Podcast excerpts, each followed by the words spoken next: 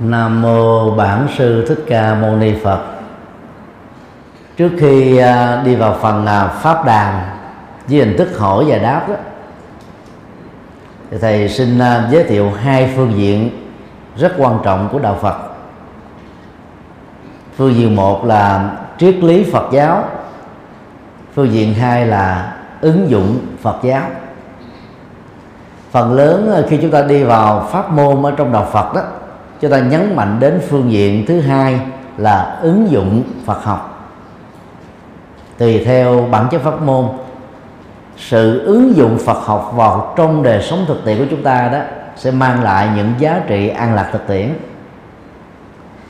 Về à, phương diện à, triết học Phật giáo, nơi mà hiện nay thầy đang làm à, hiệu phó học viện Phật giáo Việt Nam tại thành phố Hồ Chí Minh, đào tạo hai hệ cử nhân Phật học cho gần 2.000 tăng ni theo học.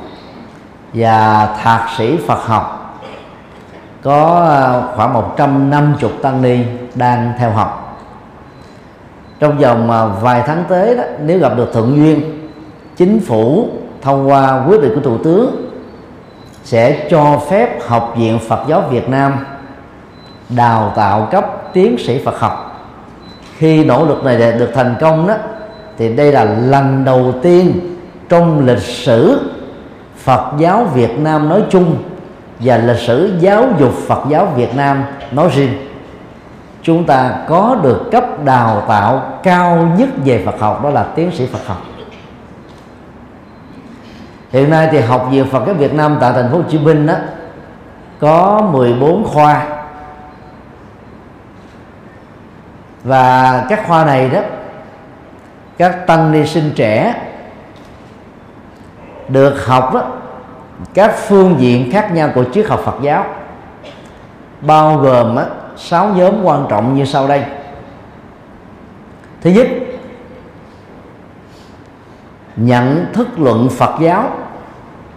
Một ngành học và giới thiệu về các à, phương cách nhận thức của các ờ, giác quan đối với thế giới trần cảnh các giới hạn của nhận thức các sai lầm trong nhận thức và cái nhận thức như thật đúng bản chất mặt mũi thật của con người và mọi sự vật hiện tượng.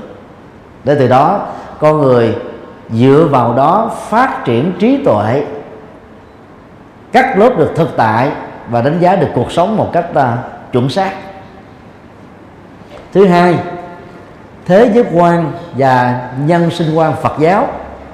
Đây là cách tiếp cận triết học về bản chất hình thành ra thế giới và nguồn gốc có mặt của con người, dạng vật, động vật, cũng như là thảo mộc trên địa cầu chúng ta đang sống, cũng như các hình tinh có sự sống của con người trong vũ trụ bao la này. Và theo Phật giáo đó, việc lý giải nguồn gốc có mặt của con người từ thượng đế, hoặc là từ các thần linh được xem là một nhận thức sai lầm. Nói cách khác là, đạo phật không chấp nhận chủ nghĩa nhất thần, cho thượng đế là đáng sáng thế. Đồng thời phật giáo cũng không tán đồng quan điểm cho rằng tâm là yếu tố có trước, từ đó sơn hà dạng vật, trong đó có con người có sao và đồng thời Phật giáo cũng không chấp nhận. Quan điểm cho rằng vật chất là uyên ủy của mọi sự vật hiện tượng. Chủ nghĩa duy vật đối lập với chủ nghĩa duy tâm. Và cả hai đó đã đi về một cái thiên hướng. Và phủ định ba quan điểm, chủ nghĩa duy vật, chủ nghĩa duy tâm và chủ nghĩa duy thần.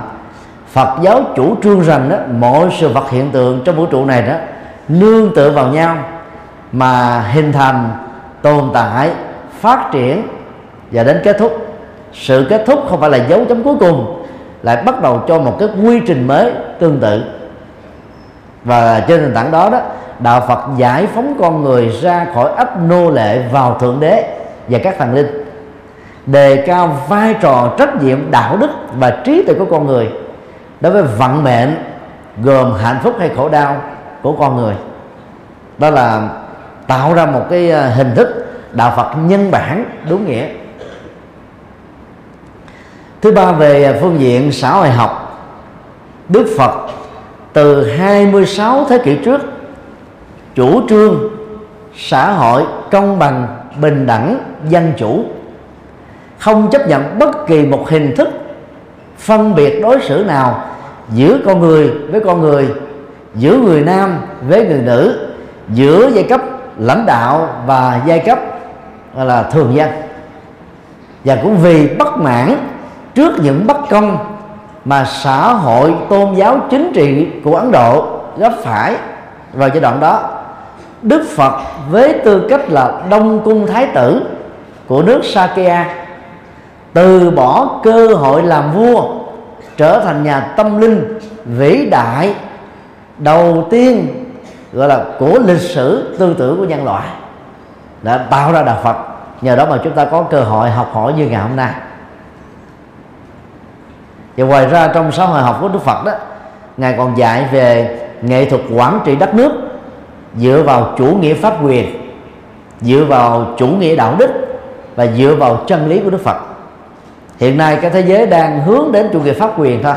Việt Nam cũng đang nỗ lực để đạt được cái chủ nghĩa pháp quyền và Đức Phật thì cho rằng là ngoài cai trị đất nước bằng luật pháp luật pháp là chí tôn, thì nhà lãnh đạo đất nước cần phải phát triển đất nước bằng đạo đức và chân lý.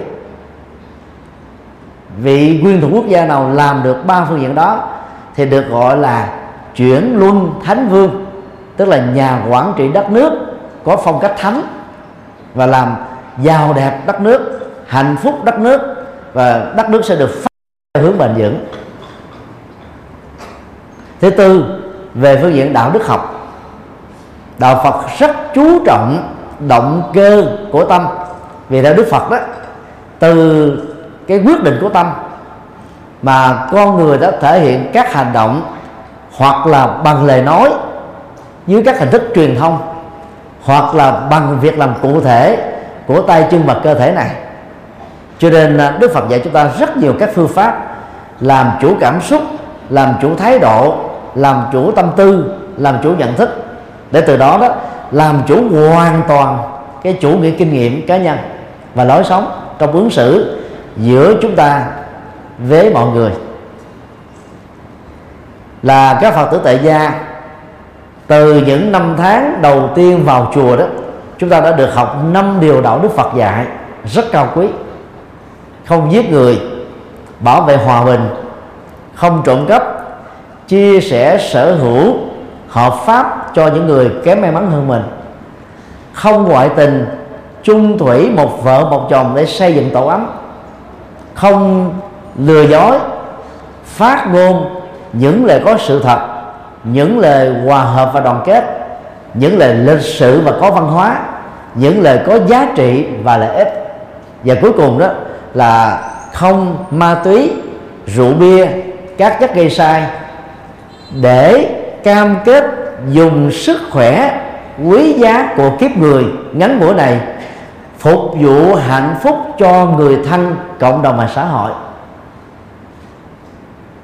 So với các tôn giáo nhất thành, đa thành và tín ngưỡng dân gian, bao gồm bái và phái, đạo đức phật giáo trở thành vườn sao bất đổ và là nền tảng hạnh phúc của những cá nhân, gia đình, xã hội, quốc gia, liên minh các quốc gia và toàn thế giới này.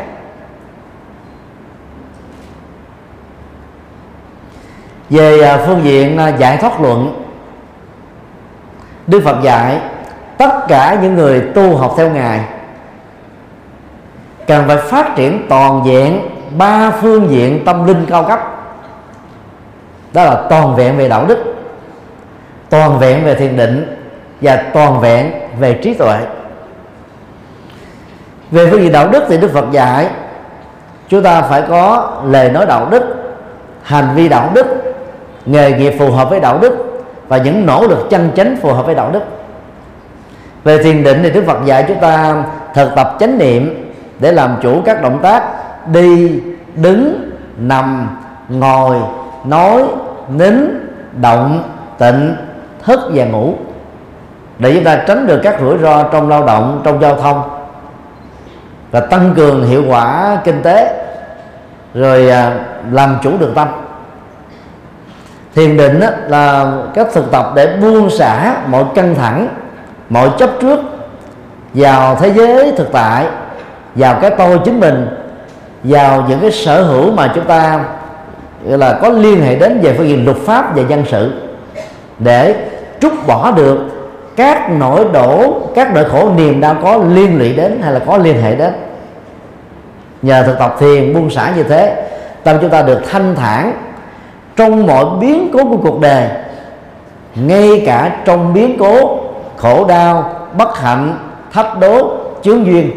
Chúng ta vẫn đủ điềm tĩnh giữ được sự trong sáng của tâm để từng bước thoát ra khỏi cái hoàn cảnh khổ đau đó. Và về phương diện trí tuệ đó, thì thực tập trí tuệ do học rộng hiểu nhiều là Phật dạy. Trí tuệ do nghiền ngẫm Phật pháp thâm sâu và trí tuệ do thực tập trọn vẹn được đạo đức và thiền định. Người như thế được xem là thánh nhân ngay trong kiếp sống hiện tại này. Đó là sáu phương diện triết học rất quan trọng của Đức Phật dạy trong à, kho tàng kinh điển bằng văn hệ Bali, cũng như là kho tàng kinh điển bằng văn hệ Sanskrit. Hiện nay đã được dịch ra bằng tiếng Việt và hàng trăm ngôn ngữ trên thế giới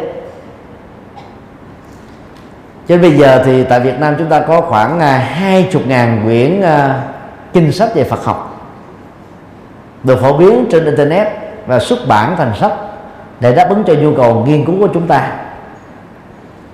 Ở miền Bắc đó thì à, bị thiệt thòi vì từ năm 1942 cho đến năm 1981 đó, thì Phật giáo miền Bắc bị suy vi. Đến năm 81 mới phục hưng trở lại chính vì thế mà các hoạt động về nghiên cứu Phật giáo dưới góc độ học thuật đó, thì à, ít được à, đề cập đến. Gần đây thì có học viện Phật giáo Việt Nam tại Hà Nội ở huyện Sóc Sơn rồi uh, trường trung cấp Phật học ở chùa Bà Đa rồi uh, trường cao đẳng Phật học uh, đã được giấy phép ở tại Hải Phòng và một số tỉnh thành khác. Thì cái nền nghiên cứu Phật học mới bắt đầu có cơ hội phát triển mạnh nói tóm tắt như thế để chúng ta thấy rất rõ là Phật giáo có nền tảng triết học rất sâu sắc. Đi trước uh, sự tiến bộ của khoa học hiện đại hai mươi mấy thế kỷ nhưng rất tiếc là phần lớn chúng ta ít có cơ hội đào sâu vào các phương diện triết học này. Còn về ờ, phương diện ờ, đạo Phật ứng dụng đó chúng ta có ứng dụng vào trong đời sống tình yêu hôn nhân để có được à, một tổ ấm hạnh phúc gia đình. Chúng ta có ứng dụng vào trong à, lĩnh vực à, quản trị kinh doanh và phát triển kinh tế. Chúng ta có ứng dụng trong mọi hoạt động xã hội. Và chiều kích của Phật giáo ứng dụng là rất rộng và đa diện. Chiều hôm nay đó, thì thầy muốn dành trọn thời gian cho phần vấn đáp Phật học, đặc biệt là dưới góc độ ứng dụng. Do vậy, các quý Phật tử đạo tràng Pháp Hoa, có thể nêu bất kỳ câu hỏi gì mà mình cảm thấy rằng mình có nhu cầu để đào sâu, nhu cầu ờ, để ờ, ứng dụng đó. Hoặc trong quá trình tu và học tại chùa Hào Quang, chúng ta có những thắc mắc gì mà mình là chưa giải tỏa được? Hoặc là mình muốn tìm hiểu thêm chiều rộng mối quan hệ của các vấn đề Phật học đó đối với cuộc sống thực tiễn, hoặc là ứng dụng những lời dạy của Phật để giải quyết các nỗi khổ và niềm đau mà bản thân mình hay là những người thân trong gia đình chúng ta đang vướng phải. Thì đây là cái dịp rất thuận lợi, rất mong các quý phật tử mạnh dạng hoặc là trực tiếp giơ tay để phát biểu câu hỏi hoặc là chuyển câu hỏi đến à, đại đức mc và thông qua đó đại đức sẽ truyền đọc lại cho tất cả chúng ta cùng nghe. Việc mạnh dạng đặt các câu hỏi sẽ giúp cho buổi là pháp đàm ngày hôm nay được thành tựu mỹ mãn. À, chân thành cảm ơn các quý vị. Nam mô bổn sư thích ca mâu ni phật kính bạch trên thượng tọa giảng sư con là phật tử của đạo tràng pháp hoa. Con xin bạch trên thầy bố thí cho con chưa được hiểu trong bổn môn pháp hoa phẩm địa dũng xuất thứ 15 có câu các bồ tát đến trước tháp bảo tháp báo đảnh lễ hai đức như lai. Vậy hai đức như lai ở đây con chưa hiểu rõ.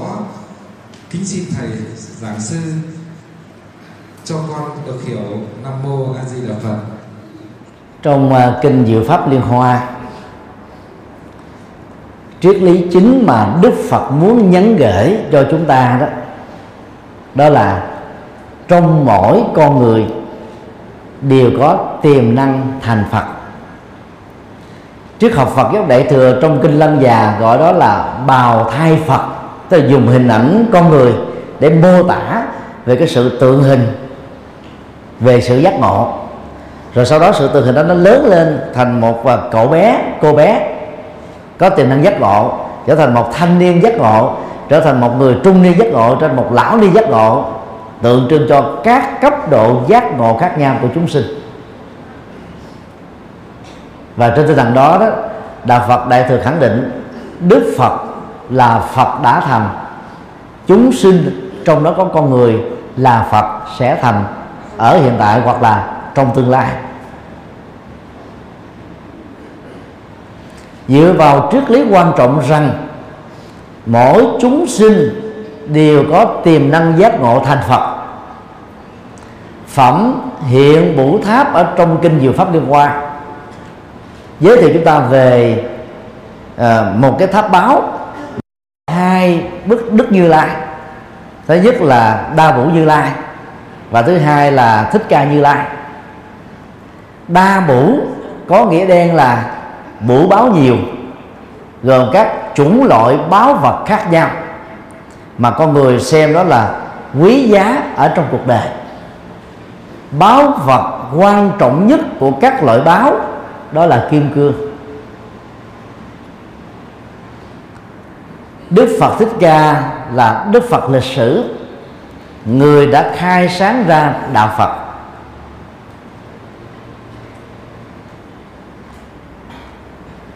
Và hình ảnh này đó gửi chúng ta về một triết lý, Đó là Trong mỗi con người Ngoài sự chỉ điểm về tiềm năng Phật tính từ Đức Phật Thích Ca tới Đức Phật lịch sử khai sáng, thì chúng ta đã còn có một cái kho tàng đa bảo, trong đó có nhiều cái chất liệu cao quý như là từ bi, hỷ xã như là bố thí, trì giới nhẫn nhục, tinh tấn, thiền định, trí tuệ, ba la mật và nhiều cái đức tính cao quý khác được thể hiện trong 10 đức hiệu của các đức Phật bao gồm Như Lai, ứng cúng, chánh biến tri, minh hạnh túc, thiện thể, thế gian giải, điều ngự trượng phu, thi nhân sư, Phật và Thế Tôn.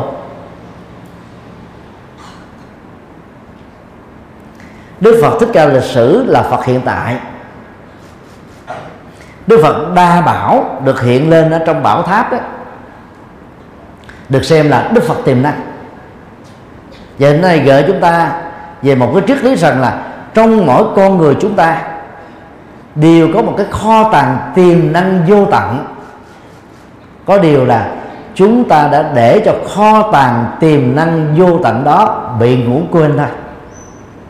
Và mục đích của việc thuyết giảng kinh pháp hoa là để giúp cho chúng ta đánh thức đức phật tiềm năng đang bị ngủ quên đó trong lối sống phàm trong hành vi phàm trong thói quen phàm. Thì bây giờ lột bỏ được thói quen phàm lối sống phàm ứng xử phàm thì chúng ta bắt đầu mở cái cơ hội tỉnh thức cho các hành vi cao thượng chúng ta được chối sáng. Các đức tính cao cao thượng đó được gọi là đa bủ báo vật nhiều hay là nhiều uh, chủng loại à, uh, bảo vật khác nhau như vậy bằng à, à, trước lý này đó đức phật kêu gọi tất cả chúng ta không nên tự khinh thường chính mình không nên mặc cảm tự ti mình là thân phận phàm phu không nên mặc cảm tự ti dân tộc không nên mặc cảm tự ti về bối cảnh xuất thân không nên mặc cảm tự ti về giới tính nam và nữ không mặc cảm tự ti về những cái cái điều kiện sống mà chúng ta mong mỏi cao hơn nhưng đạt được thì thấp hơn. Nói chung, các hình thức mặc cảm tự ti cần phải được tháo dỡ ra khỏi cuộc sống của chúng ta. Bởi vì chúng ta có kho tàng pháp bảo, kho tàng phật bảo, kho tàng tăng bảo là những quặng tiềm năng ở trong mảnh đất tâm của mình nếu mình khai thác đúng đó thì chúng ta sẽ có được à, đức phật đa bảo đó từ ở à, ở dưới đất bọt lên thành một cái tháp báo. Giữa tiềm năng và hiện thực đó nó có một cái khoảng cách mà khoảng cách đó dài ngắn là lệ thuộc hoàn toàn vào cách mà chúng ta khai thác thôi. Người biết cách khai thác quặng tiềm năng Phật pháp và Phật tính đó, thì cái đó trở thành trước nhất là chân nhân kế đến là tiệm cận thánh nhân. Sau đó đó trở thành thánh nhân. Nói tiếp theo đó, là Bồ Tát. Cuối cùng của Bồ Tát đó, là Phật quả. Đó là một cái tiến trình là tiến hóa về phương diện đạo đức và tâm linh mà tất cả những người tu bao gồm các vị tăng sĩ và cư sĩ tại gia cần phải trải qua. Do vậy khi các phật tử đọc và bổn môn kinh pháp hoa do hòa thượng à, thích trí quảng là tác giả. Thì các quý vị, cái nào không hiểu, phải ghi chú ra để chúng ta tìm hiểu. Trong à, hơn 40 năm truyền bá pháp hoa tông đó, hòa thượng trưởng lão thích trí quảng đã giảng dạy về triết học kinh diệu pháp liên quan nhiều lần này. Và tác phẩm giảng giải phân tích về kinh pháp hoa cũng đã được xuất bản đã trên dưới hai chục năm rồi. Tái bản cũng đã nhiều lần rồi. Do đó quý vị có thể vào trong uh, Google đánh uh, à, uh, à, kinh diệu pháp liên hoa gạch ngang thì chỉ giảng giải. Gạch ngang thích trí quản là chúng ta sẽ có được cái ấn bản điện tử và thỉnh thoảng chúng ta có luôn cái ấn bản âm thanh bằng sự giải thích trực tiếp của trưởng lão hòa thượng. Nhờ đó đó chúng ta sẽ đào sâu vào tư tưởng triết lý của kinh diệu pháp liên hoa. Thì đọc nghiền ngẫm và hiểu được các uh, triết lý các thông điệp ẩn chứa đằng sau các câu chuyện ngụ ngôn sẽ giúp cho chúng ta mở mang được cái kho tàng trí tuệ mà từ trước đến giờ chúng ta ít khi để ý đến lưu thiện đây đó. Thì thầy xin à, lưu ý các quý phật tử, khi đọc kinh điển nói chung, và đặc biệt là kinh điển đại thừa nói riêng, ngoài cái lớp ý nghĩa đen và trắng, theo dân phạm và từ vựng, các quý phật tử nên để ý lớp ý nghĩa triết lý ẩn đằng sau của bản kinh, để chúng ta mới đào sâu bằng cách là giải thích mổ xẻ giải mã các biểu tượng triết lý được chứa đựng ở trong các câu chuyện ngụ ngôn. Và làm được như thế đó thì ta tiếp cận kinh điển Phật dạy dưới hai góc độ ý nghĩa. Góc ý độ thông thường dễ gắn đến uh, các cái phương thức uh, tín ngưỡng và góc độ triết lý ở đằng sau. Chúng ta sẽ đào sâu được những cái uh, thông điệp những lời dạy cao quý sâu sắc của Đức Phật. Và học bằng cách nghiền ngẫm như thế, tham khảo nghiên cứu như thế đó, chúng ta sẽ hiểu được Phật học một cách thấu đáo hơn. Xin đi câu hỏi khác.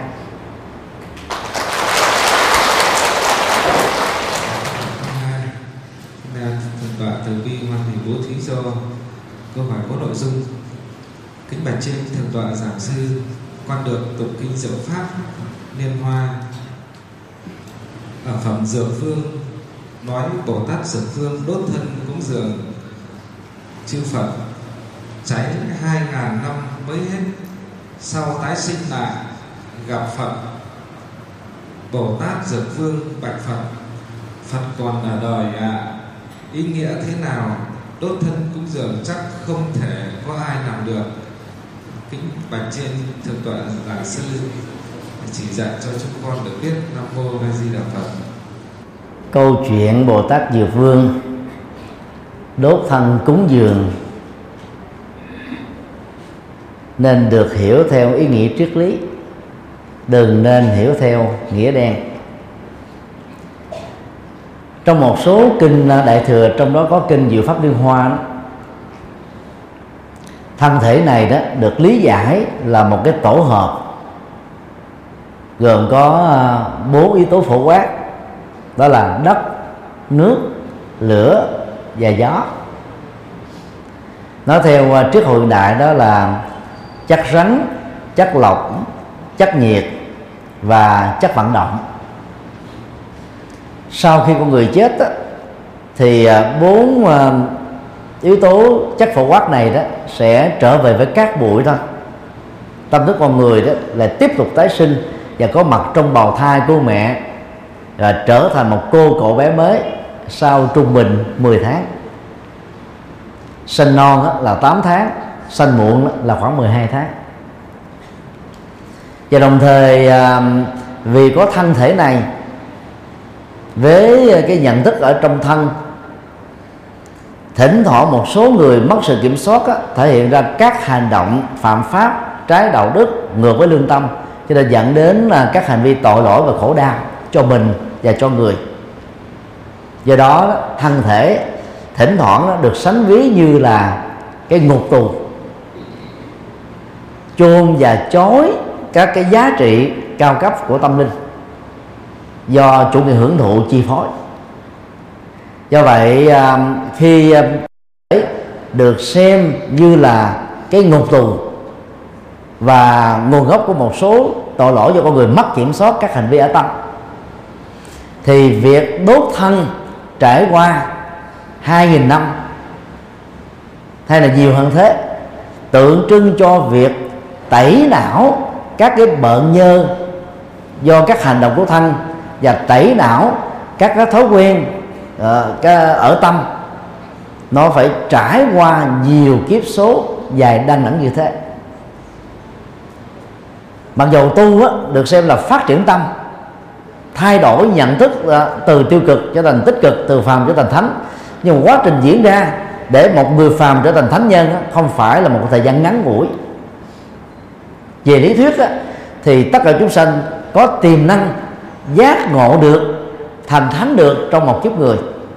Nhưng mà về phương diện thực tiễn đó tùy theo các hạt giống nghiệp mà người đó đã gieo tạo, có người trải qua đó là hàng trăm kiếp, hàng nghìn kiếp mới có thể xong. Như vậy đốt thân ở đây đó được hiểu như là đốt cháy các phiền não đốt cháy các nghiệp phàm đốt cháy các hành vi phàm mà trải qua một cái thời gian dài lâu. Chỉ con số 2000 đó không phải là số thật là số tượng trưng cho số nhiều thôi. Vì không phải là số thật, do đó cái thời gian đốt cháy các phiền não và nỗi khổ niềm đau của mỗi người đó là dài và ngắn là hoàn toàn lệ thuộc vào phương pháp tu tập sự tinh tấn tu tập hoàn cảnh tu tập và được những người có kinh nghiệm hướng dẫn tu tập đúng hay không thôi.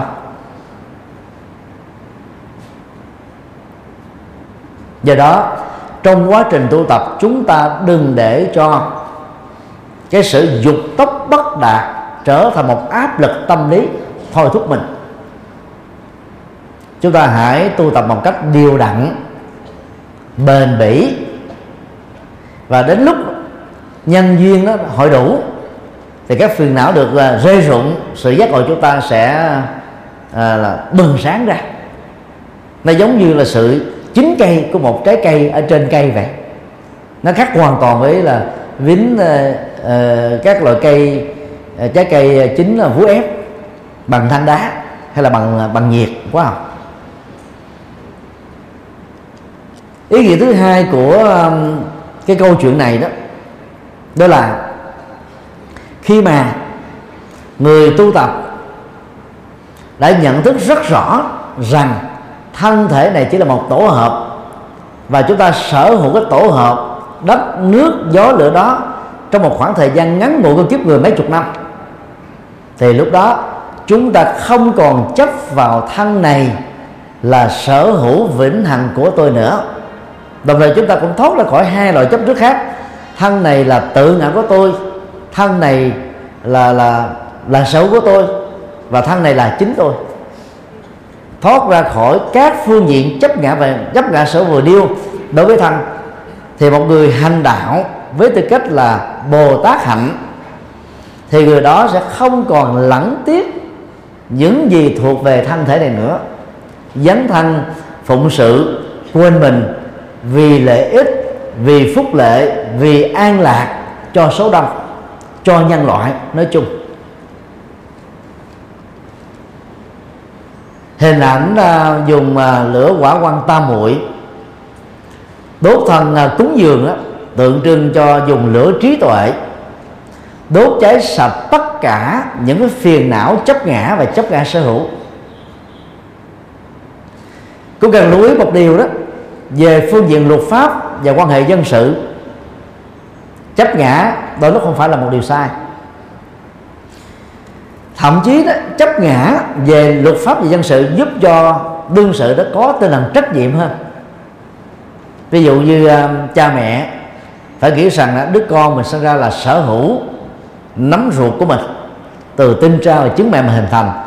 Từ đó mà cha mẹ mà có trách nhiệm nuôi nấng con ăn học thành tài trở thành người hữu dụng cho xã hội. Cho đến lúc nào mà con cái mình á, đủ sức tự lập và sống hạnh phúc bằng sự tự lập thì cha mẹ mới tạm yên lòng. Có nhiều bậc cha mẹ đó lo lắng cho con suốt cả một kiếp người. Đó là cái giá trị tích cực của việc chấp ngã về phương diện xã hội và luật pháp. Cũng vì à, chấp ngã và chấp ngã sở hữu ở phương diện à, tích cực đó, mà con người mới nỗ lực làm tất cả các việc cần làm trong đời bao gồm sự lập nghiệp. Rồi thông qua đó đó, người ta trở nên làm giàu để tài sản lại cho con cháu.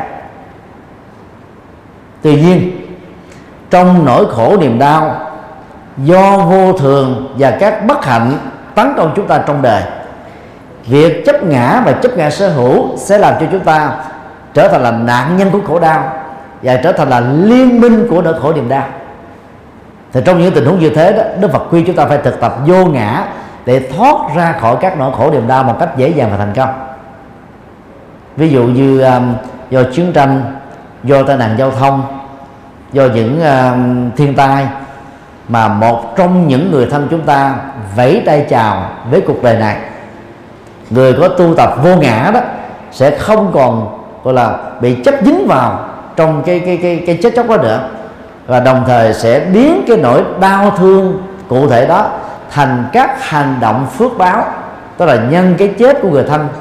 Tổ chức um, thuyết linh mời các vị giảng sư đến để hướng dẫn rồi uh, mở hội bố thí cúng dường uh, làm các công đức về phước báo để nhân danh người chết rồi hồi hướng công đức cho người chết. Thì theo đức phật kẻ còn lẫn người mất đều được lệ lạc là sự thực tập vô ngã trong tình huống này sẽ giúp cho người ta đó rũ bỏ được nỗi khổ niềm đau một cách rất là nhanh chóng và nhẹ nhàng. Như vậy, lửa tam muội đốt thân thể này cúng dường lên chư Phật không nên hiểu từ nghĩa đen là mình đang sống, là tự thiêu để để để để cúng cho Đức Phật. Mà cho thấy là chúng ta hy sinh tận tị với chánh pháp để phụng sự cho nhân sinh, chúng ta thậm chí đến cái mạng sống này chúng ta cũng không có tiếc lặng nữa. Chúng ta cũng không có sợ hãi nữa. Vì đạo mà chúng ta phục vụ nhân sinh. Vì an lạc hạnh phúc cho số đông mà chúng ta hy sinh ngay cả bản thân mình. Về sự việc thứ ba, trong vài tình huống cụ thể rất đặc biệt và ngoại lệ, những người tu học Phật có thể noi gương vị Bồ Tát ở trong kinh Pháp Hoa, đốt thân cúng dường để bảo vệ Phật pháp tại Việt Nam, chúng ta có Đức Bồ Tát Thích Quảng Đức. Vào năm 1963 trước ách cai trị, phân biệt đối xử trên ý thức hệ thiên chúa giáo hòng xóa sổ đạo Phật ra khỏi bản đồ chính trị và văn hóa của Việt Nam. Bồ Tát Thích Quảng Đức đã phát nguyện tự thiêu để bảo vệ Phật pháp. Trước khi tự thiêu Bồ Tát Thích Quảng Đức đã viết lại thơ di chúc. Trong đó có những lời nhắn gửi đến gia đình và bản thân của tổng thống ngô đình diệm rằng, hãy từ bỏ chính sách cai trị độc tài, phân biệt đối xử tôn giáo, và ánh đuốc tự ti của tôi sẽ trở thành ngọn đuốc trí tuệ làm thức tỉnh cái hành động và chủ trương độc tài sai lầm của chính quyền họ ngô và kêu gọi lòng từ bi, phủ trùm để xóa đi các cái hận thù. Những cái nỗi đau thương đó nó phát xuất từ hận thù đó, từ đó được kết thúc. Một điều rất là mầu nhiệm. Với hai chục lít xăng,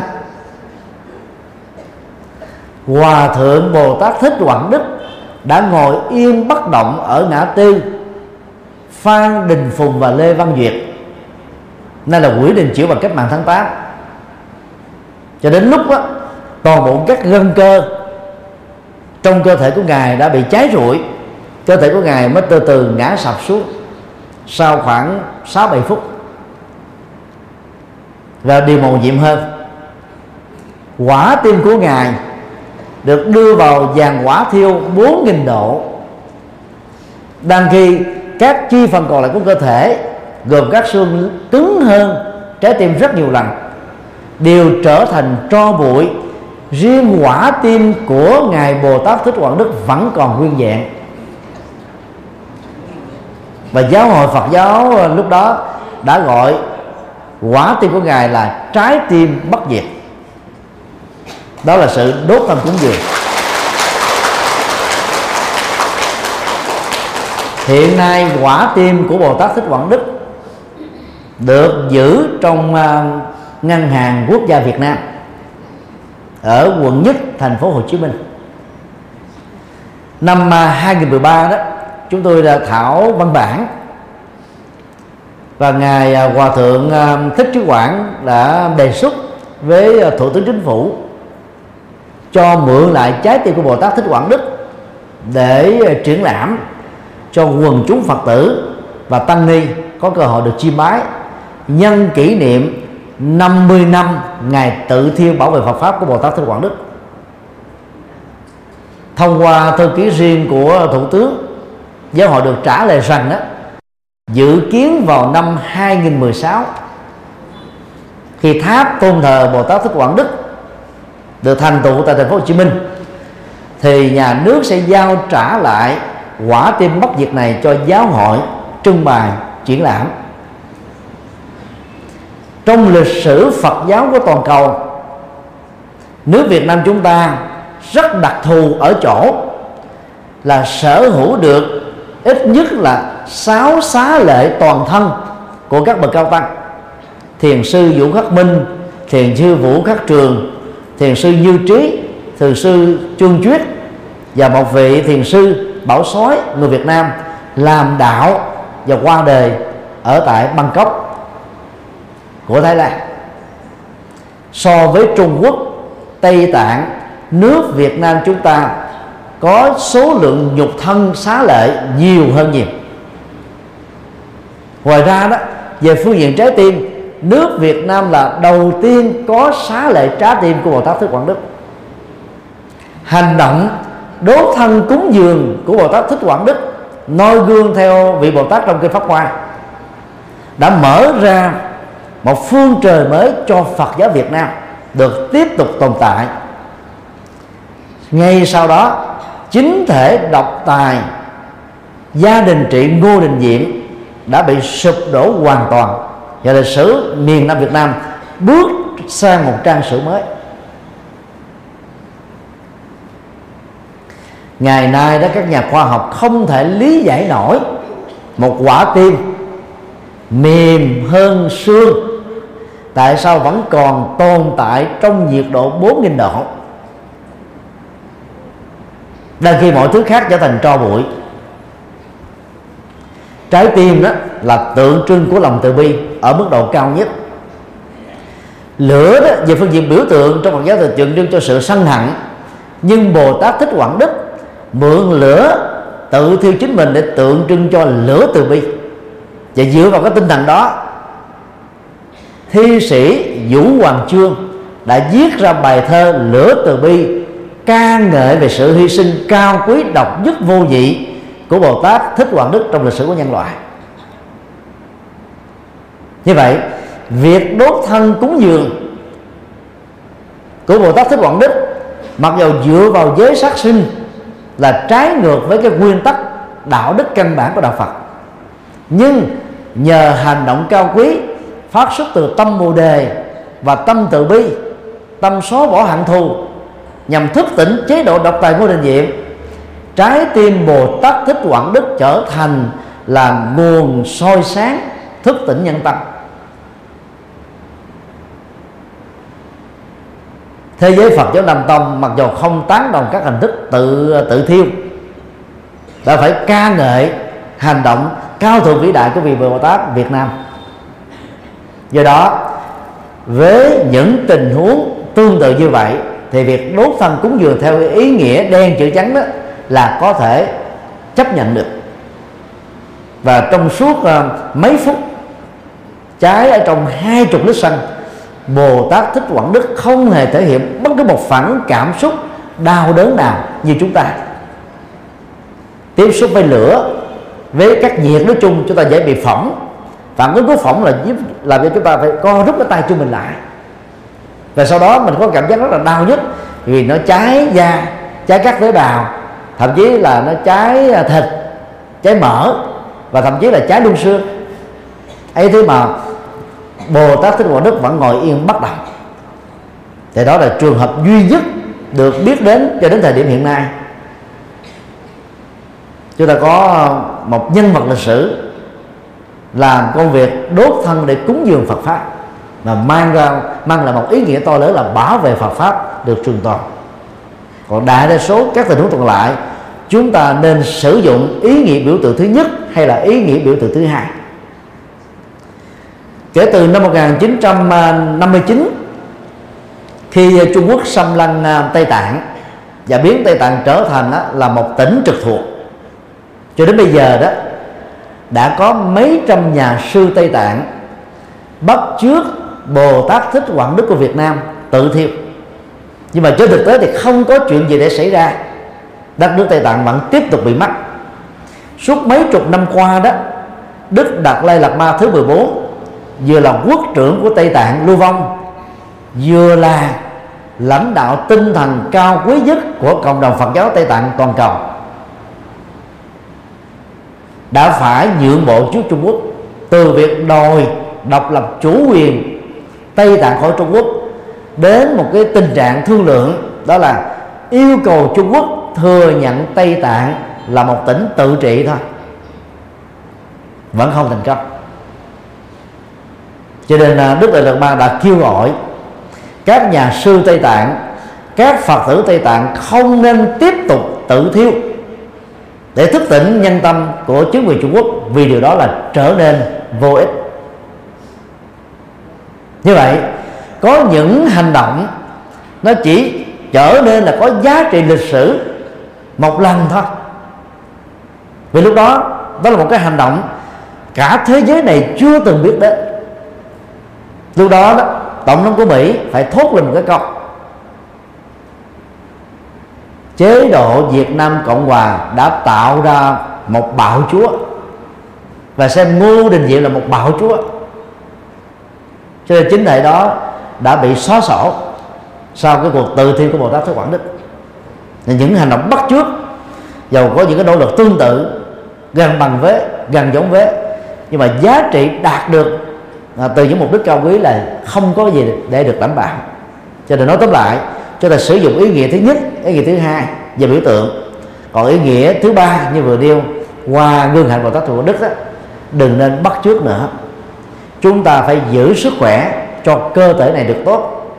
Và mỗi phật tử tại gia theo lời chủ trương của giáo hội phật giáo việt nam đặc biệt là ban hoàng pháp trung ương tình nguyện trở thành hoàng pháp viên cư sĩ.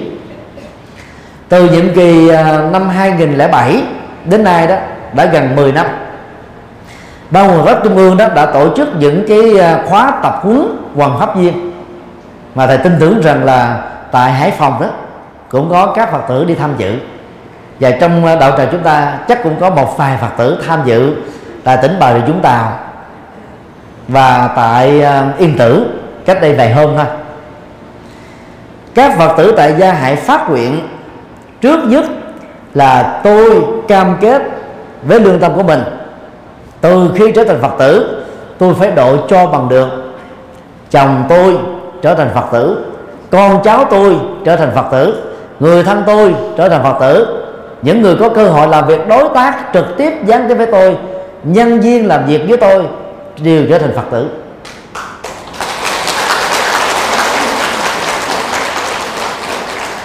Và tối thiểu chúng ta phải phát nguyện, một tháng phải độ được một người.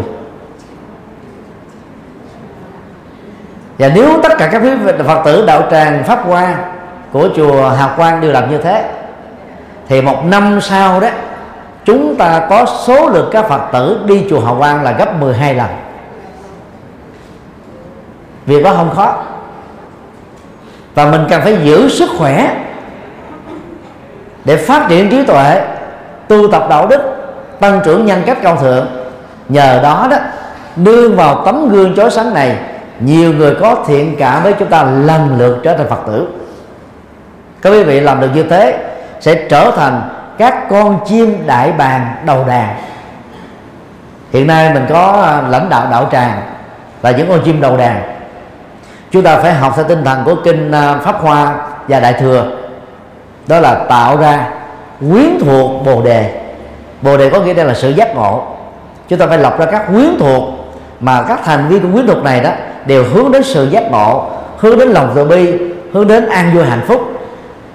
Thay vì chúng ta bị kẹt vào lễ nhóm à, của gia tộc lễ nhóm dựa trên nền tảng của huyết thống đó luật pháp bảo vệ cho chúng ta việc đó. Bây giờ chúng ta rộng mở lòng từ bi hơn ngoài các lợi ích huyết thống mà chúng ta có trách nhiệm với tổ tiên và gia tộc của mình. Chúng ta cần phải thành lập quyến thuộc bồ đề. Mỗi một người đi chùa đạt được an lạc hạnh phúc cho bản thân rồi, phải tình nguyện tìm mọi cơ hội để dẫn dắt cho người khác cùng trở thành các phật tử, để họ có cơ hội trải nghiệm được hạnh phúc bây giờ và tại đây, ngay trong kiếp sống hiện tại này.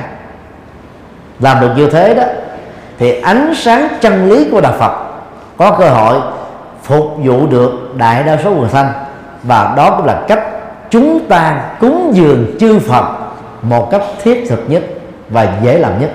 Xin được hỏi các. Con à, xin được đọc tiếp câu hỏi tiếp theo. Là cũng có một phật tử cũng à, rất muốn được biết và thắc mắc trong bộ kinh trong à, bộ kinh một môn pháp hoa. Đấy, phật tử chưa thấy được trong chưa thấy kinh Ờ, chưa thấy kinh pháp hoa có bát nhã. Thì phật tử cũng rất là thắc mắc. Con kính bạch trên ờ, thượng tòa giảng sư cũng từ bi chỉ dạy cho toàn thể đạo tràng của con được thông suốt hơn là nam mô di đà phật. Bát nhã là âm hán việt. Phiên âm chữ pranya ở trong tiếng sanskrit. Và nghĩa đen của nó là trí tuệ. Như vậy bát nhã đó đồng nghĩa với bồ đề. Bồ đề đồng nghĩa với trí tuệ trí tuệ đồng nghĩa với tuệ giác tuệ giác, đồng nghĩa với tiếng việt là tỉnh thức. Như ờ, vừa nói trong ờ, câu hỏi đầu tiên đó, là trọng tâm và thông điệp của kinh diệu pháp liên hoa là nhằm chỉ rõ cho mỗi chúng ta, những người thực tập biết rất rõ rằng là chúng ta có tiềm năng thành Phật, có bào thai Phật, có được cái cơ hội làm Phật và khi ờ, chúng ta trở thành Phật tuệ giác chúng ta đó được phát triển một cách trọn vẹn nói nôm na là một trăm phần trăm. Ở phẩm vị thánh a la hán đó theo kinh uh, diệu pháp liên hoa đó chúng ta đạt được sự giác ngộ 30 phần trăm. Ở quả vị bồ tát chúng ta đạt được sự giác ngộ 70 phần trăm. Ở quả vị diệu giác chúng ta đạt được sự giác ngộ 99 phần trăm. Và ở quả vị Phật chúng ta đạt được sự giác ngộ một trăm phần trăm. Cho nên đó, thỉnh thoảng đó, chúng ta thấy là trong bộ môn pháp hoa nó không có những khái niệm bát nhã.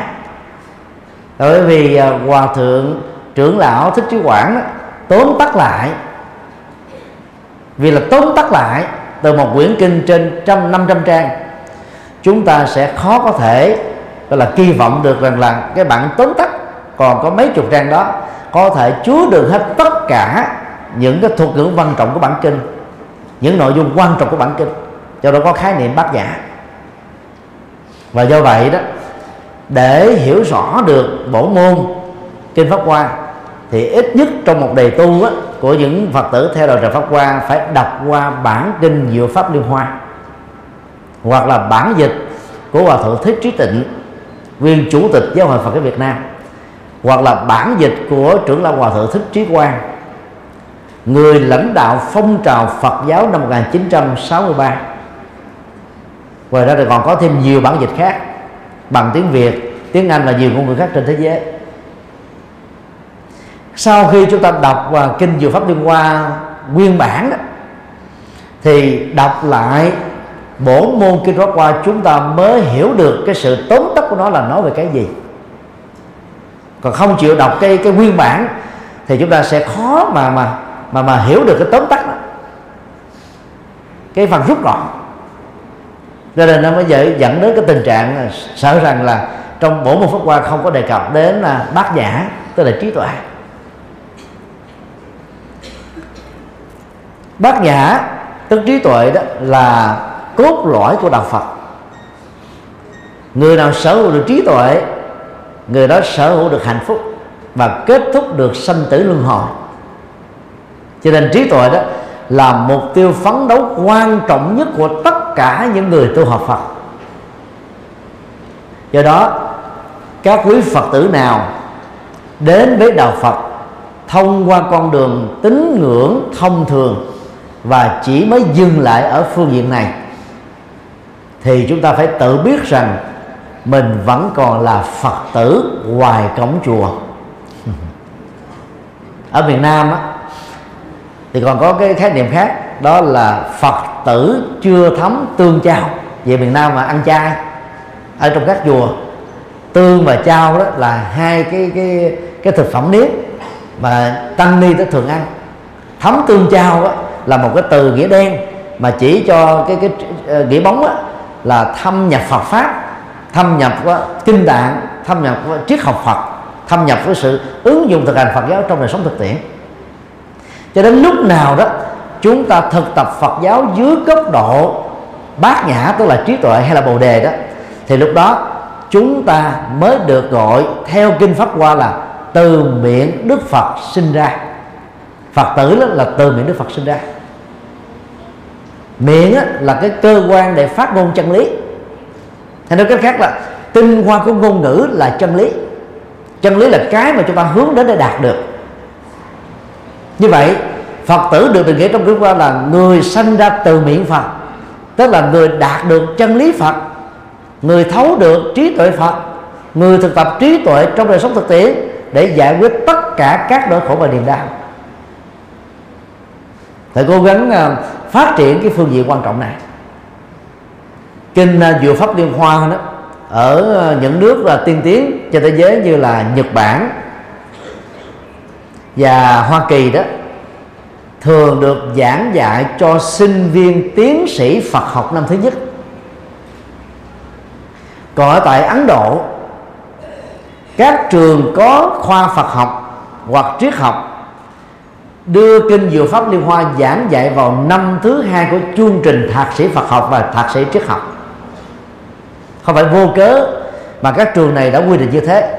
Bởi vì để hiểu được toàn bộ triết lý sâu xa của kinh diệu pháp liên quan người học bắt buộc phải trải qua các trường lớp Phật học như là cử nhân. Tức là đã từng đọc qua các kinh điển Phật giáo ở mức độ nhân thừa, tức là nhân bản. Thì chúng ta mới hiểu được tại sao kinh diệu pháp liên quan có mặt và nghĩa lý tư tưởng triết lý nằm đằng sau các cái câu chuyện ẩn dụ trong kinh diệu pháp liên Hoa là cái gì? Còn bằng không đó, chúng ta dễ dàng bị dướng kẹt vào.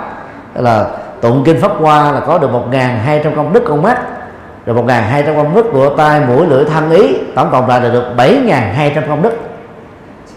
Mà tụng một bộ diệu pháp liên hoa, nếu tụng với tốc độ nhanh đó chỉ có 4 ngày, một ngày chúng ta tụng 10 tiếng là đã xong rồi. 7.200 công đức, mà nếu trong một kiếp người chúng ta tụng được vài chục bộ như thế thì biết bao giờ mà chúng ta mới xài hết được công đức đó. Thực ra ở trong tiếng Sanskrit á, cái chữ gốc đó là guna. Guna nó có hai nghĩa. Nghĩa một là công đức, nghĩa thứ hai là chức năng, hay là tính năng. Và trong ngữ cảnh này đó, phải nên dịch đó là thọ trì kinh, diệu pháp liên quan, chúng ta sẽ phát huy được 7.200 tính năng của các giác quan cái quan nó đa đa diện, đa dụng lắm. Nhưng cũng nên hiểu đây là con số nhiều chứ không phải là số thật. Nhờ chúng ta tụng kinh pháp hoa, phát triển là trí tuệ, thâm nhập được bát nhã, có được ờ, là tuệ giác phật, nảy nở, chiếu soi, cho nên chúng ta mới giác ngộ ra được bản chất của thế giới là duyên khởi. Chúng ta thấy rõ được mọi sự vật hiện tượng như chúng đang là đó là một quá trình tu tập và rất là thâm sâu. Do đó, để hiểu sâu về bộ môn pháp hoa, các phật tử nên ít nhất một lần đọc nguyên bản kinh pháp hoa. Thì mới hiểu rõ được cái tóm tắt của của trưởng lão hòa thượng thích trí quảng. Nó có ý nghĩa và có giá trị để chúng ta mới liên tưởng và nhớ được toàn bộ nội dung sâu sắc ở trong kinh diệu pháp liên hoa.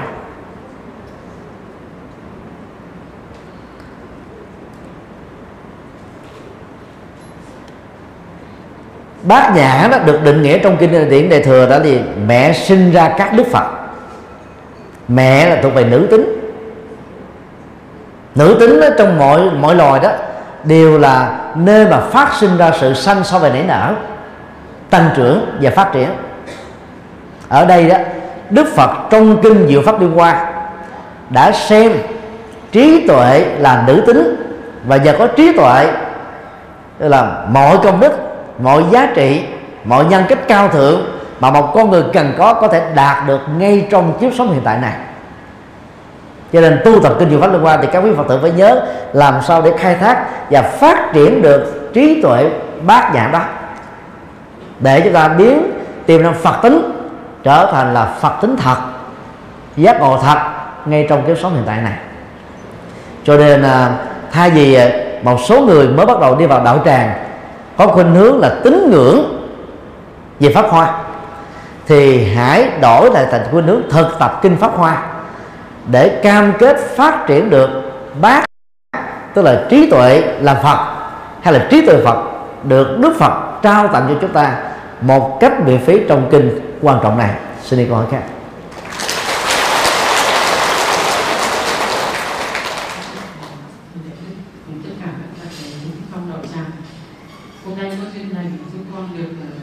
về đến pháp hội được nghe thầy giảng pháp chúng con biết được làm thân người là có ngài phật pháp sẽ càng có chúng con tu theo của vua pháp hoa của hòa thượng thích quảng.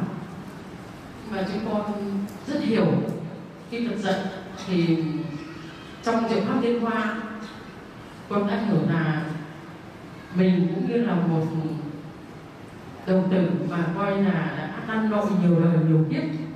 Và đến khi ông trình giả giàu có, gọi con về mà để cho con góp phân 20 năm. Vậy là chúng con cũng rất hiểu trong cái đấy là ở chúng con để chúng con không biết đường về. Tất cả nói chung là chúng sinh. Không biết đường về mà phải năng động như vậy. Trong khi mà ở long nữ là con của vua vị tề, chỉ trong cúng phật một chuỗi hoặc có mà trở thành phật được ngay và giải pháp trên cõi được trời ngay, thì đấy là điều mà chúng con thấu hiểu. Phật dùng tất cả các phương tiện nói phật nói người, nói mình và nói tất cả tất cả chúng sinh.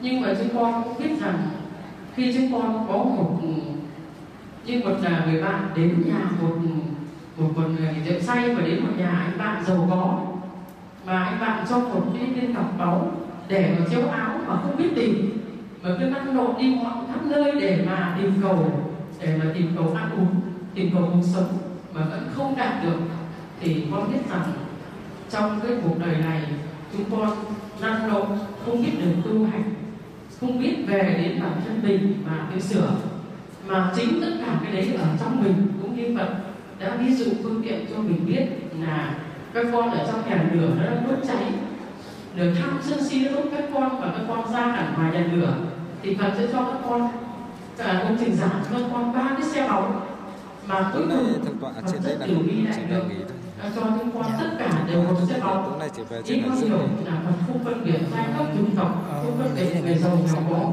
và vẫn cho là con được tối đầy đủ như vậy về nhưng trong khi đấy cái thợ thấu hiểu của con như vậy thì con xin hòa thượng à, bố thí cho con những cái gì con có thể hiểu sai.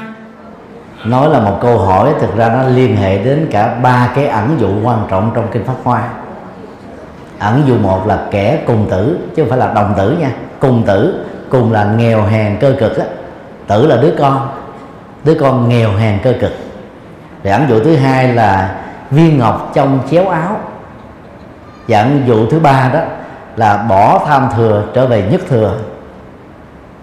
Vì à, thời gian ngắn không có thể à, giải thích hết à, cả ba ẩn dụ chứ xin nói đại ý như thế này. Là ẩn dụ một á, liên hệ đến cái mặc cảm tự ti của mỗi con người. Và do cái mặc cảm tự ti đó đó chúng ta đã đánh mất rất nhiều cơ hội để trở thành những người đàng hoàng những người đạo đức những người có giá trị những bậc thánh. Cái câu chuyện uh, gã cùng tử là bởi vì à, đã uh, xa cách cha ruột của mình trong uh, loạn lạc chiến tranh vài chục năm. Nên khi mà được cha mình nhận diện thì cậu ấy không tin rằng mình là con của ông tỷ phú. Và cậu ấy khởi lên trong nhận thức của mình đó một cái cái nỗi sợ hãi rằng đây là một cái bẫy. Nếu mà mình thừa nhận mình là con của ông tỷ phú đó, mình có thể bị ám sát chết. Cái cơn hoảng loạn đó đã làm cho cậu này chẳng những không thừa hưởng cái gia tài của cha mình để lại, mà còn phải bỏ nhà ấy ra đi. Người cha thấu hiểu được cái mặc cảm tự ti của đứa con trao cho cả một gia tài sự nghiệp thì không muốn. Vì nó không có cái đủ cái cái, cái nhận thức để chấp nhận được cái điều đó. Cái sự thật đó. Cho nên ông ấy phải gọi là tìm phương tiện để dẫn dắt đứa con mình từng bước một. Đó là cho gia nhân trong nhà đóng vai làm bạn với kẻ cùng tử này. Rồi đó mới thuê cậu ấy về làm cái công việc hốt phân. Sau đó thì nâng cấp cho cậu ấy lên một cái công việc cao hơn chút xíu sau đó lên cao chút xíu nữa, lương bổng của cậu ấy cũng từ đó mà nó được nâng cấp lên. Thì dần dần cậu ấy mới bắt đầu có tự tin thêm và chấp nhận thêm những cái vai trò mới của mình. Đến lúc cậu ấy đã được tự tin hoàn toàn, thì ông trưởng lão, tức là tỷ phú đó, mới công bố với mọi người, đây mới thật sự là con trai của tôi. Người mà tôi đã tìm kiếm nhiều năm, nay đã đã gặp được. Từ lúc đó đó, gã cùng tử mới đủ bản lĩnh để thừa nhận mình là người kế thừa gia tài. Thì người tỷ phú được à, tượng trưng cho phật tính, tức là tự giác làm phật. Còn gã cùng tử là do cái mặc cảm tâm lý, mặc cảm tự ti về cái thân phận của mình mà làm cho ta không chấp nhận được cái cái giá trị tiềm năng làm phật đến nỗ lực trở thành phật. Rồi phải hướng dẫn từng bước từ thấp đến cao rồi, giờ dần dần chúng ta mới chấp nhận được thì đó là cái câu chuyện mà theo đạo phật. Đó là do cái căn tính của con người khác nhau, mà sự dẫn dắt đó nó phải thích hợp với cái căn cơ. Nên điều này nó giống như cái câu chuyện trong dân gian Việt Nam nó thằng bồm. Có cái quạt bo, phú ông muốn đổi ba bò chín trâu. Bồm rằng bồm chẳng lấy trâu, phú ông muốn đổi một sâu cá mè. Bồm rằng bồm chẳng lấy mè, phú ông muốn đổi một bè gỗ liêm. Bồm rằng bồm chẳng lấy liêm, phú ông muốn đổi mâm soi bồm cười vì cái não trạng của thằng bồ là mâm sôi nó chỉ biết nó chừng đó thôi. Cơm, áo, gạo, tiền. Cái cái nhìn trước mắt, cái hưởng thụ trước mắt. Những cái lợi dưỡng trước mắt, nho nhỏ thôi. Còn những cái giá trị là là bè gỗ liêm, rồi ờ, nhà to, cửa lớn, những cái gì cao quý hơn, là nó không có không có cảm nhận được, không thấy được giá trị. Thì lấy đâu mà nó chấp nhận được? Cái mặc cảm tự ti đã làm cho chúng ta ra nông nổi như thế. Vì cái câu chuyện trước lý đó kêu gọi chúng ta phải tiêu diệt được cái mặc cảm tự ti.